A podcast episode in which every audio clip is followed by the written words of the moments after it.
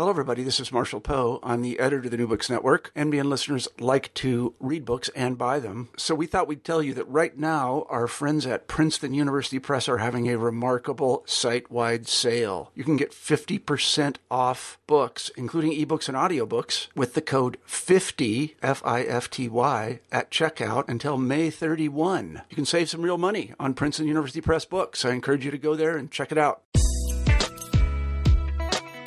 Welcome to New Books in Middle Eastern Studies. I'm your host, Carl Morand. Today I'm speaking with Jason Brownlee, author of the book Democracy Prevention The Politics of the U.S. Egyptian Alliance. From the signing of the Egyptian Israeli peace treaty up to the present, Brownlee describes the four areas in which the U.S. strengthened Egyptian leaders national defense, coup proofing, macroeconomic stability, and domestic repression. The book outlines the evolving relationship between Washington and Cairo, from Cold War efforts against the Soviet Union to working with Egypt in the fight against Islamic terrorism. Brownlee explains how repeated U.S. rhetoric of spreading democracy and human rights did not always match its actions, and how strategic interests almost always trumped idealistic goals, both in the past and potentially in the future. Jason, thank you for taking the time to speak with me today. If you could, could you start out by uh, telling us a little bit about yourself and what led you to write this book? Yeah, definitely. Well, thanks for having me on the podcast.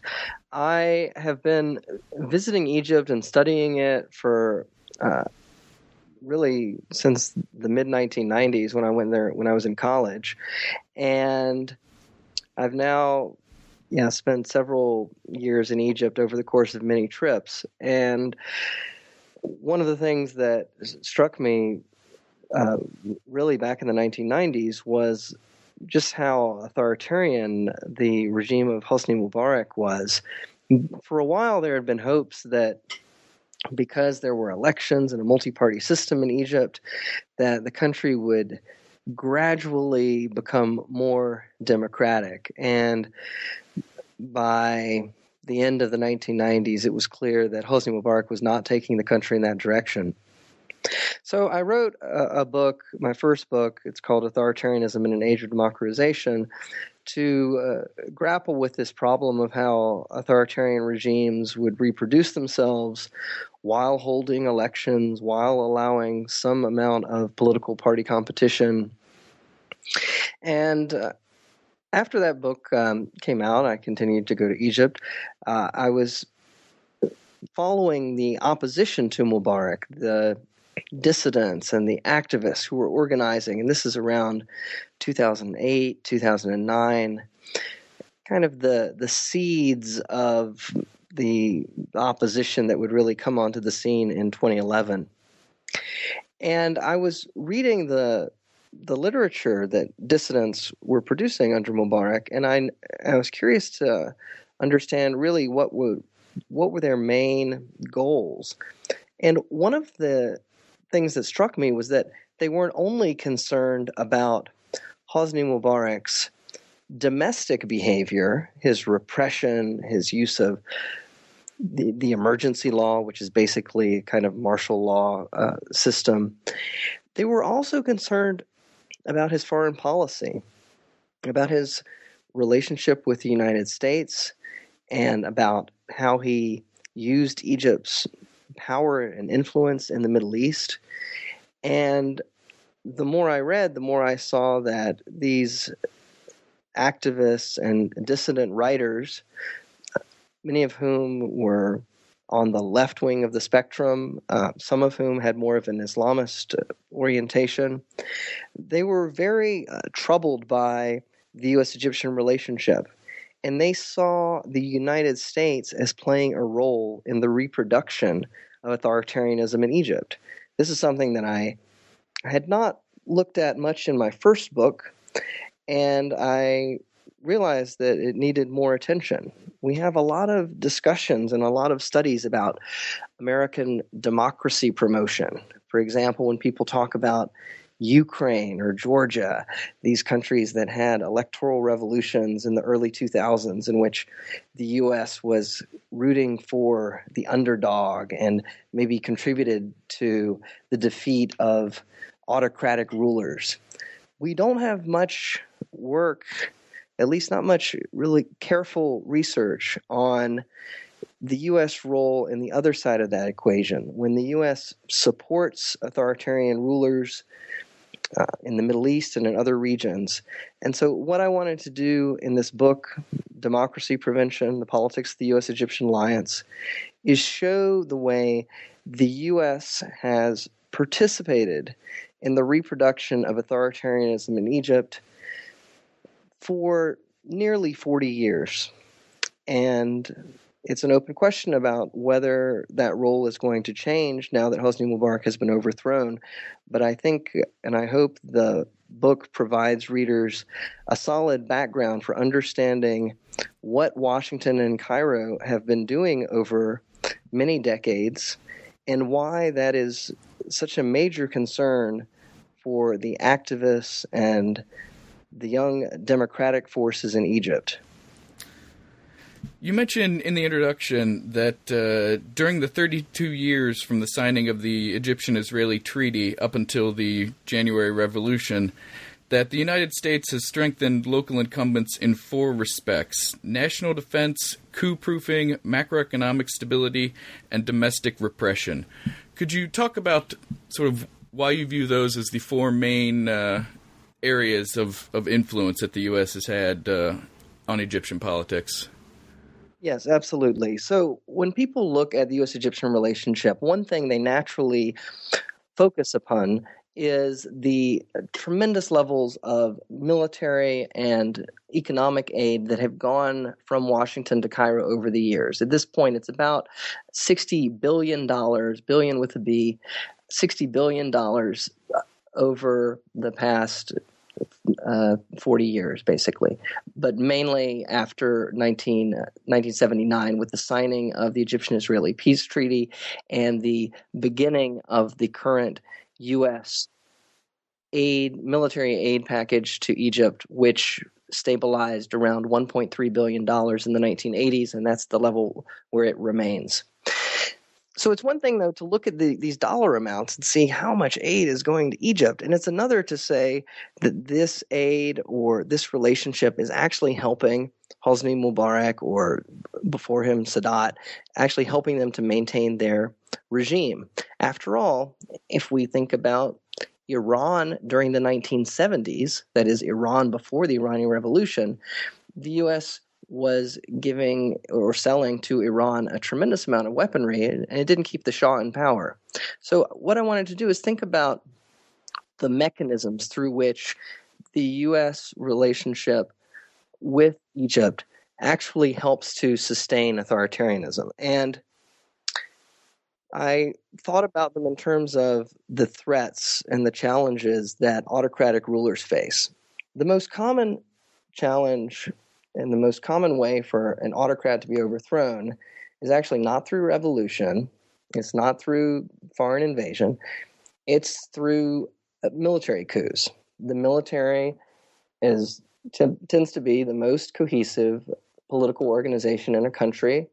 Uh, it can act on very short notice, and since it's so close to the top of government, it can be very effective at removing the ruler the Egyptian regime that Hosni Mubarak was was ruling was founded by a military coup in 1952, and all of Egypt's presidents have been aware that the military could act against them.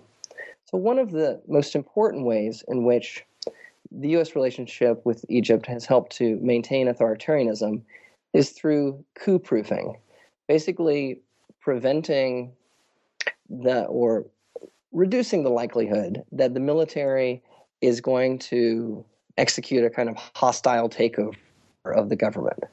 And military aid and weapons sales are a great way to do that. So it's not just the $1.3 billion, the sheer amount of military aid going to Egypt. It's the access that Egyptian generals get to American technology, American expertise. And this helps to keep the Egyptian military aligned with U.S. interests. So that's the coup proofing aspect.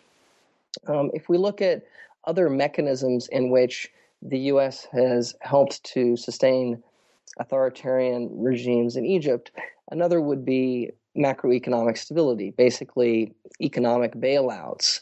So it's not so much that the U.S. gives a few hundred million dollars of economic aid each year. I think actually the the benefit for the Egyptian economy is is negligible, and, and some Egyptian economists would say it's it's actually had a negative effect on the Egyptian economy by increasing Egypt's reliance on the United States. Uh, but what has happened is that whenever Egypt gets close to having a serious economic crisis with that that could provoke large scale rioting and social unrest, the U.S. and other Western economies have worked to prevent that crisis and and bail out the Egyptian economy. And the fear in their minds, the fear in the minds of people in Washington D.C. is that there could be a repeat of 1977. Now, what happened in January of 1977 in Egypt was that President Anwar Sadat had been told that he needed to cut subsidies for some basic commodities that Egyptians consumed, things like uh, cooking oil and sugar. And when the subsidy cuts were announced uh, as a way for Sadat to try to balance his budget, there was massive rioting across Egypt for, for two days, and it was only suppressed by the Egyptian army. So that's how Sadat regained control was through deploying the military. So in subsequent decades, the United States and other Western countries have been keen to avoid a repeat of these 1977 price riots, and they have helped to boost the Egyptian economy through uh, periodic debt relief when needed. Uh, so that's another mechanism. And then the um, the last mechanism well, there's also external defense, um, which I can just mention briefly. One way that authoritarian regimes can be overthrown is if other uh, countries invade them and topple them, and that's something that that authoritarian rulers have to think about. One way that you can help to preserve an authoritarian regime and free up some of its resources is to basically guarantee that its territorial security is not going to be threatened, and that's something that the U.S. has done uh, for Egypt. Basically, in the by having such a prominent military alliance, there is little risk that a neighboring country, let's say Libya, under Muammar Gaddafi, was going to uh, militarily attack Egypt. The last mechanism that I talk about, it may be surprising that it comes in last, is domestic repression. And uh, again, if we think about the the Shah of Iran in 19 in the 1970s, the U.S. supplied uh, weapons, uh, supplied all kinds of military hardware, and the Shah was very repressive internally. He had a massive internal security uh, police force that uh, jailed people, tortured people, um, killed them, brutalized them. So repression is certainly going on, and you do have American weapon sales to these very repressive states.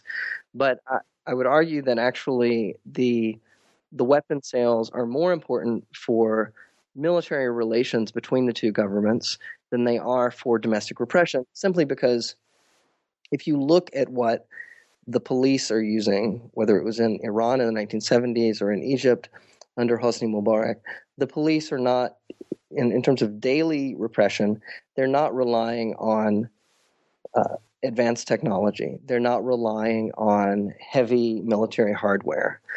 Tanks are only used in crisis situations like the price riots of 1977. They're not being used on a daily basis. Uh, same thing for fighter jets, or you know, you can go even further. Think about submarines or naval vessels that the U.S. might sell to countries. So the 1.3 billion dollars that the U.S. is granting Egypt each year in military aid is mainly to purchase these heavy duty, very expensive, big ticket items like jets and tanks. It's not to purchase tear gas canisters or truncheons or uh, police gear or, or, crowd control equipment. So, in that sense, the relationship is is not so much about domestic repression, um, which most of the time the government is very capable of carrying out on even a limited budget. And you can see that all around the world. Of course, you can have some very, very poor, impoverished countries with authoritarian regimes that uh, engage in, in massive and, and very violent repression. So, but, but it is a, it is a mechanism. It is a way in which the U.S. has played a role in the reproduction of authoritarianism in Egypt, uh, is through supply uh, equipment, which can be you talk about uh, the Sadat and uh, Carter relationship. Do you think uh, you mentioned that for Carter's administration, they viewed human rights as something they'd have to balance with other foreign policy objectives? And at the end of a uh, a quote from that administration, you say that human rights would be defended when not superseded by other foreign policy goals. Do you think they considered human rights as sort of bottom of the list of priorities for foreign policy goals?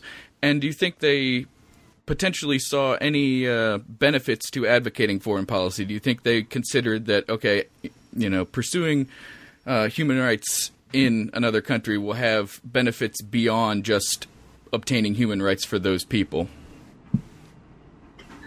The Carter administration is remembered as the Human Rights Administration. I mean, Carter gave speeches where he talked about human rights, and there are some who look back on his presidency and think, well, this is a president who really put human rights at the top of the list in a way that other presidents didn't.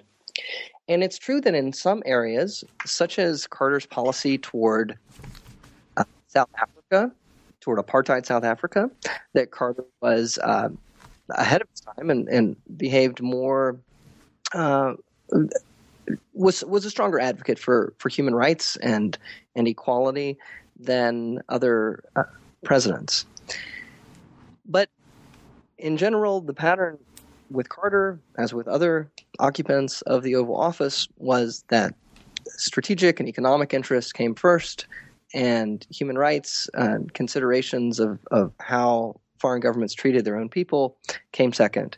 And I mean, the way to think about this when it comes to Egypt is how did Carter and his administration think about the very uh, brutal and ongoing treatment of uh, Egyptian opposition forces by Egyptian President Anwar Sadat. So Carter comes into office January 20th, 1977, right after the price riots had occurred. So, at a moment of acute instability in Egypt, and one of his priorities is Egyptian Israeli peace, which he pursues to great success over the next two years. But while Carter is pursuing peace, Sadat is repressing his own people. And Carter is aware of this but he does not put human rights in Egypt at the top of his list. Instead, he focuses on getting an Egyptian Israeli peace treaty for the strategic reason that bringing Egypt to peace with Israel will help to push back against what the White House perceived as Soviet influence in the Middle East. So this was a strategically driven campaign for bilateral peace between Egypt and Israel. And human rights within Egypt did not enter into the calculations in any significant degree. In fact, when it came time to make tough compromises and close the deal at Camp David in 1978, when Carter brought together Anwar Sadat and Israeli Prime Minister Menachem Begin when it came time to make tough compromises, Sadat counted, rather, Carter counted on Sadat's ability to enforce his his will, to enforce what he wanted on the Egyptian people rather than responding to the Egyptian people. It was understood, and I discussed this at some length in the book, it was understood by Begin and Carter that they had domestic constituencies they had to respond to. They had elections coming up that they had to think about. Sadat didn't have those. He didn't. He wasn't going to face a serious election. His parliament was stacked with uh, cronies from his party. So they thought, Begin and Carter thought, well, Sadat can make the compromises. You know, Begin doesn't have to make the compromises. It'll be Sadat who concedes and uh, accepts what is necessary for this peace treaty. And that meant retreating from positions that he had taken that that would have been popular among um, Egyptians and many more outside of, of Egypt. It meant retreating on the goal for a broader Arab Israeli peace, not just an Egyptian Israeli peace. It meant retreating from the goal of meaningful autonomy for the Palestinians in the West Bank. Uh, and it meant basically ending up with a, a bilateral peace treaty, a separate peace between Egypt and Israel that would leave the peace process in limbo for decades afterward. And so not only was Carter not prioritizing human rights in Egypt, he was actually prioritizing, he and his national security team were prioritizing and taking advantage of the fact that Egypt had a very authoritarian ruler. And they they empowered that ruler, they relied on that ruler to make the the peace treaty happen. And they they expected him to stay in power um, you know for years afterward. So he was he was their partner uh, another way of of approaching it a, a, very different way of approaching it that would have put human rights first would have been to think about a peace treaty that would have been broadly accepted by the Egyptian people and to encourage Sadat to or, or allow Sadat and his advisors, whom Carter ignored, to allow Sadat and his advisors to put that type of program forward. And instead, they did the exact opposite. They can they came up with a peace treaty that would be uh, acceptable to Menachem Begin's government, and they expected Sadat to impose it. Could you talk about the uh, 1991 Algerian election and the uh, implications it had with Islamists uh, being elected, and particularly the fear of the one man, one vote, one time scenario as it related to U.S. Egyptian relations. Yes, this was a crucial episode in uh, U.S. foreign policy in the Middle East after the end of the Cold War. So the Cold War ends in 1989, and the U.S. basically it doesn't have a, a superpower rival or a major strategic uh, rival in the region. Um, at the end of 1991, the um, Soviet Union even dissolved. Well, right as the Soviet Union dissolved, Algeria had parliamentary elections. So the country of Algeria, this is in the middle of North Africa, next to between Libya and Morocco. Um, Algeria had parliamentary elections, which were competitive. They were uh, they were meaningful elections, and an Islamic opposition party known as the Islamic Salvation Front did very well in the first round of elections. There was going to be um, a runoff. It was expected that in the runoff they would win a majority and they would control the parliament in Algeria. Well, the Algerian military decided to intervene and preempt the runoff so that the elections would not be concluded. And the result for Algeria was a decade long civil war in which hundreds of thousands of people perished. Um, so that was a really the beginning of a very, very um, a, a tragic chapter in Algerian history. Well, for the United States and, and for the George H.W. Bush administration, which was on the one hand, enjoying its uh, unipolar, uh, the new unipolar world that was made possible by the end of the Cold War and the dissolve the dissolution of the Soviet Union, was on the other hand also uh, thinking about a new strategic threat or what other actors might challenge American primacy. And the first Bush administration expressed a deep fear about Islamic movements like the Islamic Salvation Front taking power.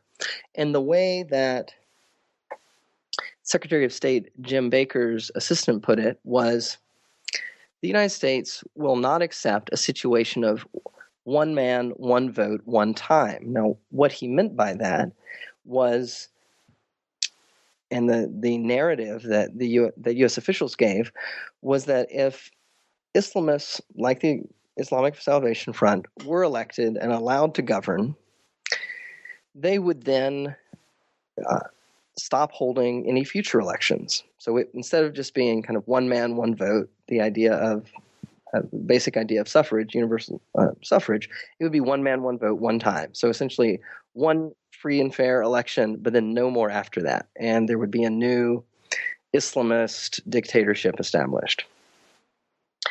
And that that fear of Islamists taking power has continued to shape U.S. foreign policy. And in fact, it's only now, really, with the Obama administration's uh, relationship with Egypt that and Tunisia in the wake of the Arab uprisings that we're beginning to see some evolution beyond that mindset.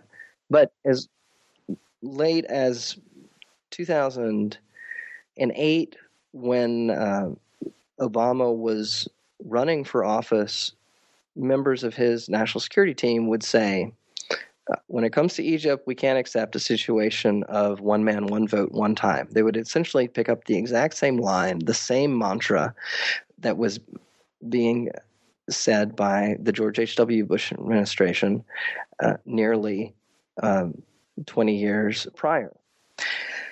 And what I say in the book is that really this supposed fear of Islamist governments taking over and imposing dictatorship is disingenuous. Because if you look at U.S. relations around the region, the U.S.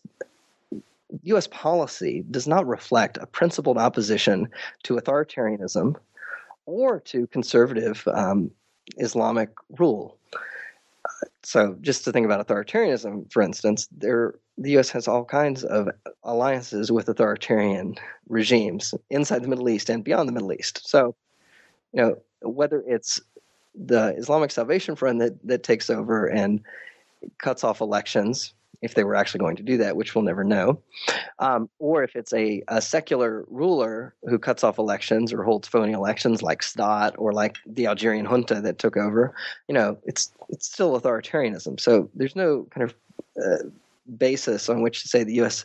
opposes uh, the curtailing of elections or opposes um, the, the, holding of fraudulent elections. Uh, at the same time, if you think about, well, maybe it's something about Islamists taking over or having more uh, a more traditional religious government. Well, the U.S. has great relations with Saudi Arabia, which is about the most uh, traditional uh, Islam Islamic government that you can have. So, I mean, very, very kind of hardcore uh, fundamentalist government in terms of the relationship between doctrine and actual legal practices so these I, I, say, I say in the book that these arguments don't really um, stand up to to scrutiny, and instead, what the U.S. is worried about when it's thinking about opposition movements coming to power, whether in Algeria or in Egypt or in uh, the Palestinian Authority, is not a change in domestic practices, not a not about authoritarianism domestically or about conservative Islamic policies domestically. It's about foreign policy. It's about governments being uh, more independent from the United States, more willing to go their own way, more willing to assert themselves and disagree with the United States. And I cite the example of Turkey under the uh, uh, the AKP, which has been in power since 2003. So the the AKP in Turkey is uh, an Islamist party, but it's Western oriented. It's it's moderate, um, yet it is willing to, as and has on occasion disagreed with the United States. I mean, Turkey is a NATO ally; it's a it's a key partner of the United States.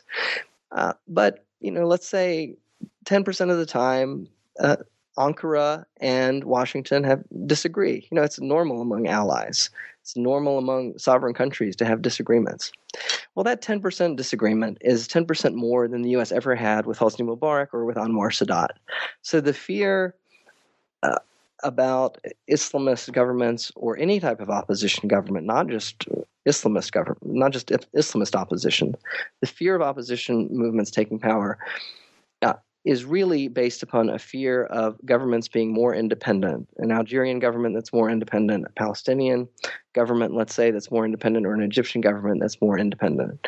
And so while this mantra of one man, one vote, one time has uh, circulated uh, for two decades and has seemed to be the driving principle for U.S. foreign policy in the Middle East, I argue that really there is uh, there are other motives uh, underneath this which relate to the U.S. fear to accept other governments pursuing a foreign policy that's independent of, of what the United States wants.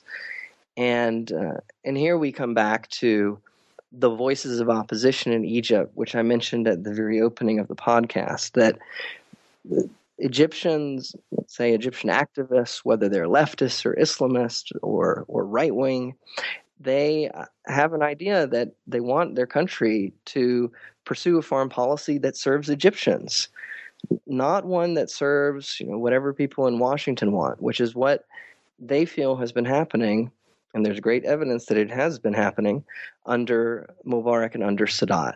So it's this idea of having an Egyptian foreign policy that reflects what Egyptians want, not an Egyptian foreign policy that's run by a single autocrat and reflects what that autocrat's partners in Washington want.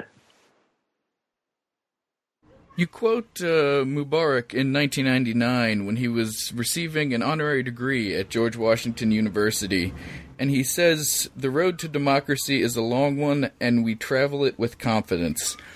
Do you think comments like those from Mubarak were taken seriously inside of Egypt or inside uh, the U.S. administration? Uh, yeah, that that honorary address was was interesting for me to learn of. I, I hadn't heard of it, but I was interviewing uh, the U.S. ambassador to Egypt at the time, Daniel Kurtzer, and he he brought it up. and And what he and other ambassadors whom I interviewed for the book told me is what what they would try to do is if Mubarak talked about democracy or if the Egyptian government had laid out some policy regarding democracy, they would invoke that language from time to time to say, "Well, look, this is what you talked about. Why don't you, you know, hold yourself to to this standard that you set out?" So I don't think it was taken. I don't first. I don't think it was taken very seriously by Egyptians. Uh, I think it it was only taken seriously by U.S. foreign policy makers to the extent that they could kind of use it in their conversations with Mubarak to get a little bit of leverage over him. Often by the way, for other matters, um, strategic matters, not not for matters of uh, democracy within Egypt. Uh, and and I would say one one way to interpret the speech by Mubarak is to just compare the rhetoric with the reality. I mean, to compare what he was saying with what he was doing. In 1999, Mubarak was you know, elected, we'll put that in, in scare quotes, elected for a fourth six year term. And at that point, he had ruled longer than any of his predecessors, longer than President Gamal Abdel Nasser, longer than Sadat. And he was really, at, at that point, becoming uh, what looked like a president for life. And if it hadn't been for the Egyptian uprising in 2011, I have no uh, no doubt that he probably would have continued ruling until close to um, the end of his days. Uh, there was n- no indication that he was going to voluntarily step aside for an in in the context of a free and fair election where the opposition could win. So I would say, yeah, take the rhetoric, um, you know, look at it, but then look at the behaviors and see whether they line up. Eh, we can do that with Mubarak speeches. We can do that with the speeches of uh, U.S. leaders as well, uh, which uh, which I do when discussing the so-called freedom agenda of George W. Bush. You know, we we had the speeches where George W. Bush called on Egypt to lead the Middle East toward democracy. Um, and then we have the behaviors of the George W. Bush administration, which involved continuing to give military aid to Egypt, cooperating with Mubarak on extraordinary rendition, cooperating with him so that uh, Mubarak would assist the U.S. in prosecuting wars in Iraq and Afghanistan. So basically, all kinds of, of intelligence and security cooperation at a time where publicly Bush was calling on Mubarak to be to be more democratic. You mentioned George W. Bush and his freedom agenda, which you uh, address at length in the book. Could you talk about the two groups within the administration that you describe as uh, one being for democracy promotion and the other being for diplomacy promotion? Okay, so what I found in looking at the U.S. Egyptian relationship is that when it comes to democracy, I mean, those who invoke democracy, uh, whether it's it's members of Congress or members of the National Security Council, uh, when they're talking about uh, democracy in Egypt, they're mainly invoking it as a way of getting leverage over the Egyptian government so that the government can cooperate more on strategic matters and regional security matters. And specifically, when it comes to Egypt, the, the main issue of concern is Israeli security and related to that, security around the Gaza Strip and the Sinai Peninsula. So there were these two groups in the George W. Bush administration um, which differed about democracy promotion, mainly uh, they differed about the extent to which democracy should be kind of raised as a way of getting leverage over the Egyptian regime. One of them, the group that you might think of as diplomacy promoters, was based mainly in the State Department, um, also to some extent in the Pentagon and in the intelligence, uh, in the CIA and the intelligence agencies. And these were, uh, for the most part, career civil servants, many of whom had served in the Foreign Service and had spent time in the Middle East. They had an understanding for Egypt. They had an understanding for Egypt's relations with other relationships with other countries, including with Israel, and they had a sense for public opinion in Egypt, and they were interested. They were more interested in making progress on the Israel Palestine conflict and uh, generally maintaining strong or improving U.S. relations with other Arab countries uh, than they were with kind of pressuring Mubarak. Now, the other group, the sort of democracy promotion crowd, uh, tended to be from the neoconservative uh, wing of uh, the American political spectrum they were very concerned about Israeli security, and they wanted Mubarak to do more to improve uh, Israeli security and and to improve Israel's presence in the region and power in the region. And so this group, which was not so concerned about domestic public opinion in Egypt, not so concerned about how Arabs in general perceived the United States, was interested in putting pressure on Mubarak so that he would do more to cooperate with the United States in its goals around the region, including uh, security of Israel, but also in prosecuting uh, the war in Iraq uh, and in other areas. And so this group was more enthusiastic about bringing kind of democracy to the fore to the forefront of U.S. Public diplomacy and putting pressure on Mubarak about democracy as a way to get him to make concessions on strategic cooperation. You mentioned uh, after the fall of Mubarak that uh, the Obama administration declared a you know, pro democracy policy but that in fact, uh, as you say, this new chapter in American diplomacy uh, was actually old priorities repackaged. Could you talk about uh, why you feel that is? Yeah, so the Obama administration's, let's talk about first the Obama administration's response to the Egyptian uprising. A few weeks ago, um, which is to say, I think in late uh, September uh, 2012, there was a, a, New York Times article, front page New York Times article, and then it, it continued for a full page and um, inside the A section about how Obama responded to the Egyptian uprising that began on January 25th, 2011. And the basic story of the article was that uh, Obama uh, struggled with responding to this threat to Hosni Mubarak, a longtime American ally. But after a lot of soul searching, Obama decided that Mubarak had to resign.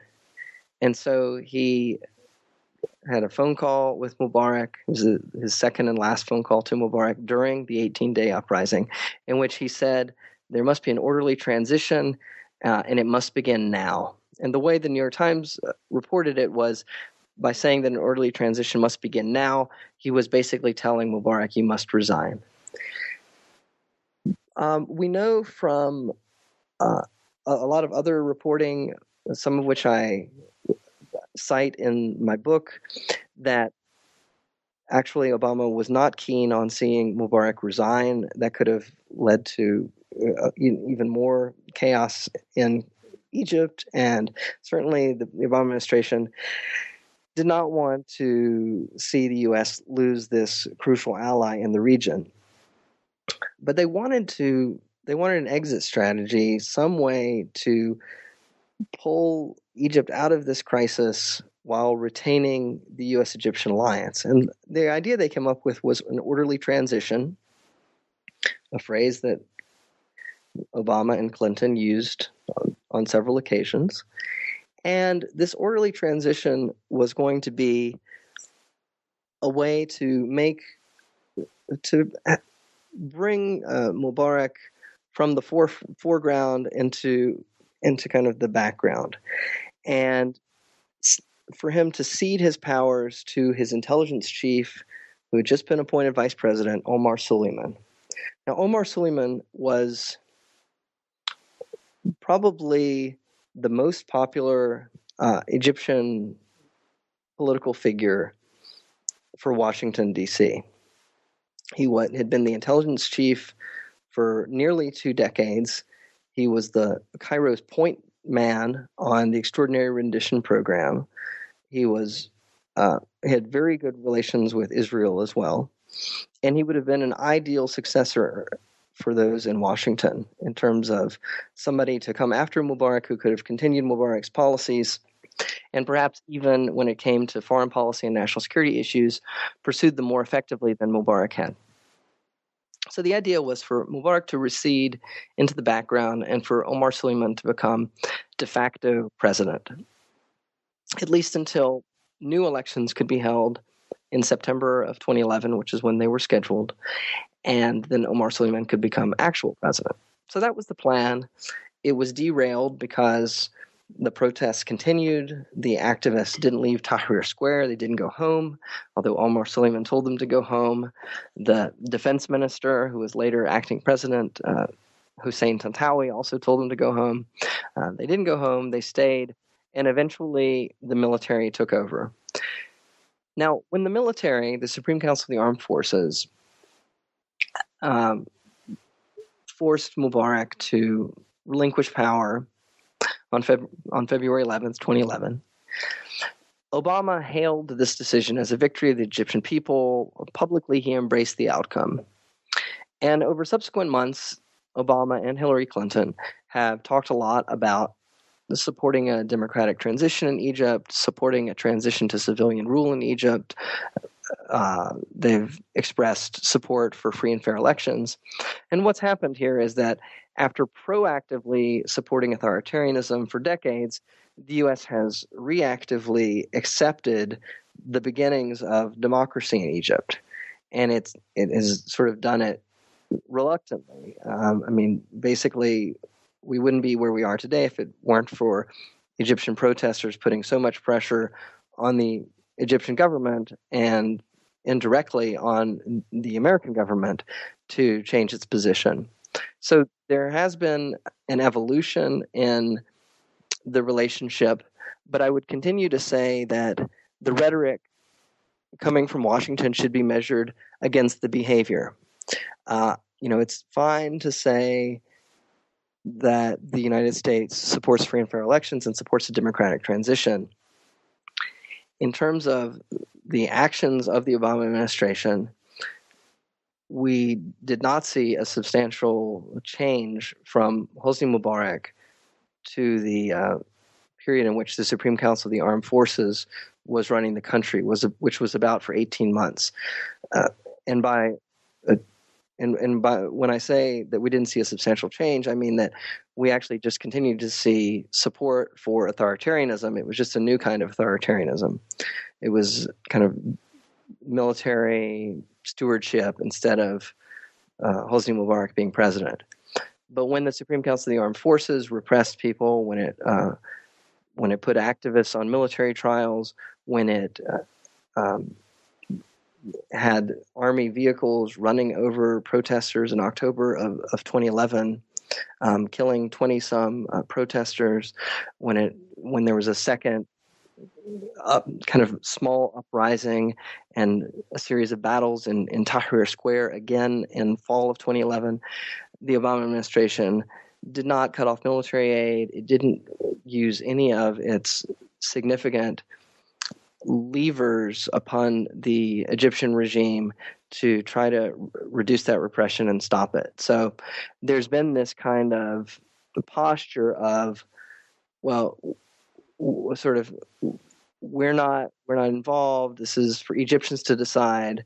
Um, but at the same time, the U.S. is continuing to support the Egyptian military with tremendous aid, and rather than kind of proactively helping to to empower and to strengthen civilian forces, and and one way that the U.S. could do that, which is something that Egyptians are calling for, would be to forgive the significant uh, debt that Egypt accumulated during the Mubarak years, uh, debt to the United States, which would give a, a, tremendous economic boost and could help the elected civilian government have a lot more uh, budgetary and discretionary power to to operate instead of continuing to operate in the shadow of the Egyptian military.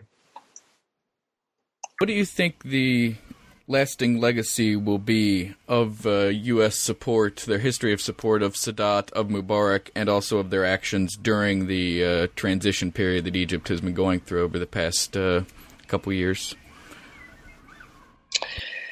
Well, I, I, think the the legacy is um, uh, politically within Egypt. It's a legacy of of devastation. I mean, there's it's there's just going to take it's going to take years to build a, a strong civil society. It's going to take years to build up uh, vibrant political parties and to establish strong traditions of um, free and fair elections. Now, so far uh, um, this year, there have been a lot of um, a lot of hopeful signs uh, about a, a, change from authoritarianism to civilian led democracy. The elections, which were monitored by the Carter Center, and I actually happened to be there when when they were uh, as one of the observers, the presidential elections this spring and, and the runoff in June uh, went very well. And then subsequently, uh, elected President Mohamed Morsi sidelined the military in a very um, bold and, and surprising move. And that's that's a hopeful sign for improving the power of, of, of elected officials over unelected generals. But there's still a long way to go. We'll have to see what happens with the new constitution, uh, with the next set of elections, and we'll have to see how much the military is willing to accept civilian rule. Uh, there, the problem, I mean, the legacy right now is one of, of great uncertainty because there is this risk of what you might call authoritarian recidivism, basically relapsing back into authoritarianism after uh, some promising elections and some initial progress toward democracy. I, I think also the a major legacy left by the U.S. Egyptian alliance during the Sadat and Mubarak years is a, a vast uh, internal security apparatus, which is going to have to be gradually dismantled. Uh, you're going to have to, you know, these these employees. I mean. Uh, hundreds of thousands, if not millions, of employees who were basically serving authoritarianism and, and working as informants or or worse than that, you know, torturers. And they're going to have to be um, shifted into other uh, sectors, into some other kinds of employment. Um, the, their victims may also want uh, justice at some point, some type of uh, truth and, and reconciliation commission could be needed. So the the legacies of authoritarianism are are bleak. Um, I think that Egyptians have made great strides during the the last nearly two years at beginning to erase some of them. Uh, but I think in the future, those who in Washington who are interested in really you know improving and strengthening democracy in Egypt should think more deeply about what it will mean to stop participating in authoritarianism in Egypt. For, for the U.S. and its policies to undergo a transformation, uh, at least on the order of what Egyptians have been able to accomplish. Back in September, President Obama, uh, in an interview, said that Egypt is uh, neither an enemy nor an ally. It's a quote that uh, obviously people in the administration tried to walk back rather quickly. But what do you see as the short term and uh, more longer term future of the U.S. relationship with uh, Egypt under uh, Mohamed Morsi? Yes. Yeah, that was an interesting quote. Uh, you know that, and the State Department responded in a very technical sense to assert that Egypt is an ally because on the books, you know, in American law, there's a list of countries that are called not major non-NATO allies, and Egypt is on that list, and it's been on that list since the 1980s. And uh, being a, not, a major non NATO ally just basically means the U.S. gets to sell uh, that country weapons and vehicles that it otherwise might not be able to receive. So really, it's a uh, it's a term that does not necessarily reflect high levels of strategic cooperation. I would say beyond the the technical term that Egypt in in practice is absolutely a key ally. During the during 2001 to 2005, when the Iraq War and, and the Afghanistan War, Operation Enduring Freedom in Afghanistan were going on, Egypt was giving the U.S. military an average of 20 overflight permissions a day for U.S. vehicles to pass through Egyptian airspace. In addition to that, Egypt provides U.S. Uh, Navy vessels, including nuclear powered uh, uh, battleships the ability to go through the Suez Canal uh, at an expedited rate. Essentially, they can jump to the to the head of the line and they can avoid cumbersome uh, inspections that would slow them down. And and then there's the tremendous amounts of intelligence cooperation that go on between Egypt and the U.S. When the U.S. wants to know about Al Qaeda, uh, Egypt has been one of the, its chief partners in trying to uh, collect information and intelligence. So there are all kinds of ways in which they're allies. I think what was interesting about that quote that uh, that President Obama gave. Obviously, he's in the middle of a of a campaign which has become even more uh, competitive in, in, recent weeks, uh, and I, I, think because of the the uh, the demonstrations in Cairo, he didn't want to just say, "Well, oh yeah, Egypt's Egypt's an ally." Um, because he was very disappointed in the response of Mohamed Morsi to the to the protests and and the um, uh, the kind of uh, well, it's, it's sort of a the mobbing, uh, I, I, should say, of the U.S. embassy um, because Morsi initially spoke out against the video, the YouTube video Innocence of Islam, rather than speaking out against uh, the rioters. Uh, but what he was really saying there, what Obama was saying, is not that Egypt wasn't an ally, but he was saying at the moment it feels like Mohammed Morsi isn't an ally.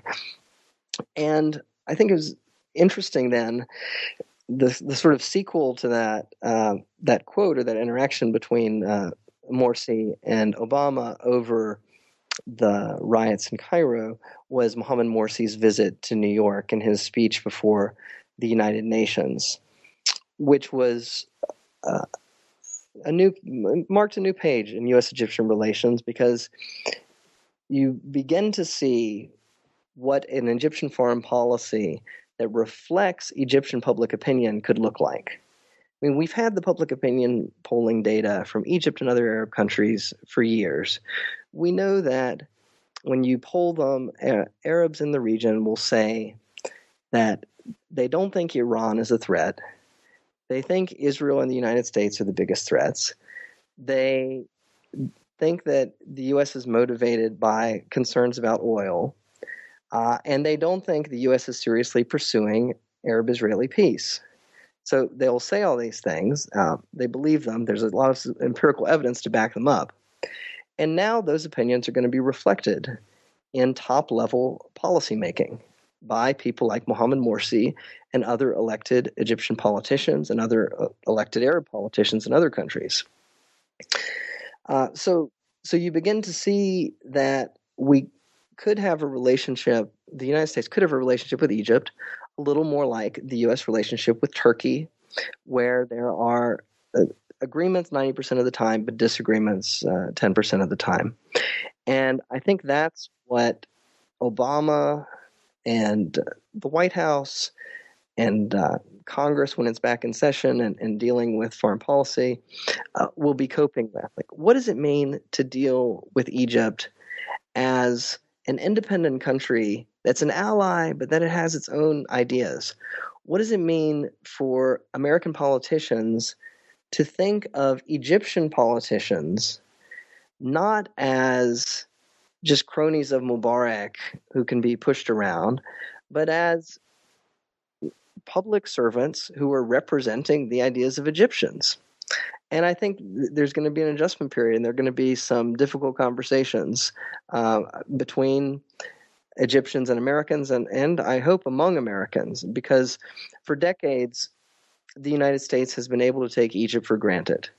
It's been able to assume that because there is a an, an autocrat in charge who is dependent on the United States for support, that Egypt will do whatever the United States wants. And now the U.S. is cope, having to cope with the fact that Egypt is a sovereign country. Egyptians have their own ideas, and they feel that their foreign policy has not served their country's interests uh, very well under uh, the prior presidents. And they want um, a relationship of, of reciprocity with the United States and of, of mutual respect. Well, Jason, uh, thank you for taking the time to talk with me today. Uh, before I let you go, could you talk briefly about uh, any projects you're currently working on? Glad to. I'm, um, I'm currently beginning to look at the relationship between U.S. companies, uh, oil companies, as well as weapons manufacturers, at their relationship with regimes in the Middle East and how that played out during the Arab uprisings. So you could say that in terms of building on what I did in democracy prevention, I'm now going to try to look at the money underneath the strategic interests. So the ways in which the U.S. Uh, is driven by American companies and domestic constituencies to get involved in the uh, to get involved and remain involved in the Middle East. That sounds uh, very interesting, and hopefully, I'll uh, get a chance to chat with you again when that's completed. Yeah, I hope so. All right. Well, thank you again for taking the time today. Hey, thank you. Take care. Thank you for listening to another episode of New Books in Middle Eastern Studies. And thanks again to Jason Brownlee for taking the time to talk about his new book, Democracy Prevention the politics of the U.S. Egyptian alliance. You can follow New Books in Middle Eastern Studies on Twitter, where we are at New Books and also on Facebook, as well as through our website, newbooksinmiddleeasternstudies.com, where you can find links to our show. To send me your comments or to suggest an author or book for a future show, you can use the contact information on our website. Also, if you enjoy the shows, please consider taking a moment to rate or review them on iTunes, which will help more people find our shows. Thank you for listening.